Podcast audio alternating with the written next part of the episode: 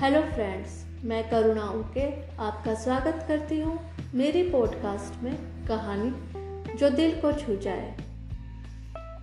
आज हम सुनने जा रहे हैं लेखिका गिरिमा घारे खान की कहानी पड़ोसी का पार्ट टू तो आइए सुनते हैं आगे की कहानी।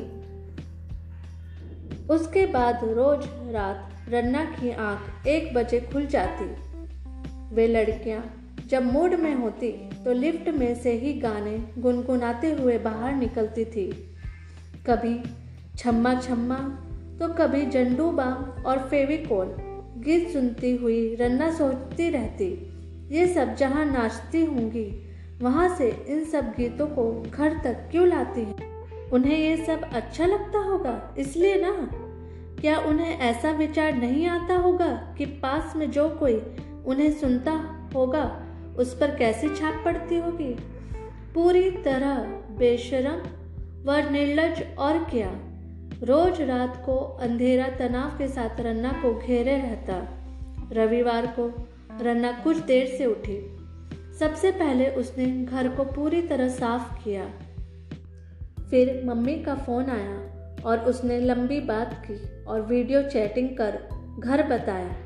फिर कचरे की बास्केट बाहर रखने के लिए दरवाज़ा खोला और उस समय गीता भी उसके घर के बाहर खड़ी थी।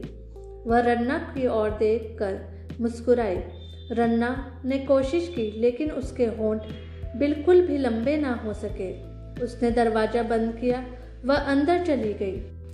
अंदर जाकर रन्ना नहाने के लिए बाथरूम में गई। यह क्या? नल में पानी ही नहीं आ रहा था? घर में पानी भरने के लिए दो बाल्टियाँ थी।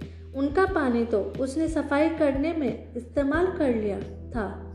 पीने का पानी भी समाप्त हो रहा था। अब उसने दो घंटे प्रतीक्षा की। किससे पूछे? उसने 903 के बाहर तो सदैव ताला ही देखा था। ऐसा लगता था कि 904 में तो सिर्फ़ लड़के ही रहते हैं, क्योंकि जब वह ऑफ़िस के लिए निकलती थी तब दो लड़के भी वहाँ से निकलते थे और लिफ्ट में उसके साथ शामिल हो जाते थे। उनसे तो पूछ नहीं सकते थे। फिर कौन रहा? मजबूरी में रन्ना ने पास के फ्लैट की बैल बजाई। दरवाज़ा खुला। रन्ना ने कुछ संकोच के साथ पूछा, आज पानी नहीं आ रहा है तो?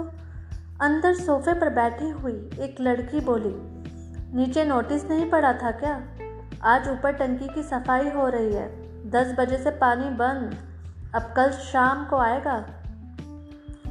रन्ना सोचने लगी, अब क्या करे? नहाने का काम तो वह अब शाम को निपटाएगी, लेकिन पीने के पानी के लिए क्या करे? बाहर बरसात जोरों से हो रही थी। पानी खरीदने के लिए कैसे जाए? रविवार होने के कारण यदि आज नज़दीक की दुकानें बंद हो तो क्या करे? फिर यह तो मुंबई की पागल बरसात, उसके चेहरे पर फैली अन्य मन सकता और चिंता के अक्षांश, देशांश देखकर उसने पूछा, क्या हुआ? पीने का पानी नहीं है क्या? यहाँ से दो बोतल ले जाओ। हमने तो कल से ही भर कर रखा हुआ है। इतनी तकलीफ़ के बावजूद रन्ना ने मुँह बिचका लिया।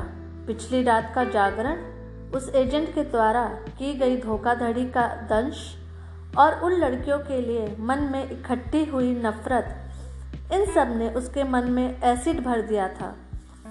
बार गर्ल्स के यहाँ से पानी लेने की अपेक्षा मैं प्यासी रहना अधिक पसंद करूँगी। उन तीनों के चेहरे देख बगैर ही वह तुरंत अपने घर में घुस गई और दरवाज़ा पछाड़ कर बंद कर लिया। तो फ्रेंड्स यहाँ पे पड़ोसी कहानी का पार्ट टू समाप्त होता है। आगे की कहानी जानने के लिए पार्ट थ्री ज़रूर सुने। Thank you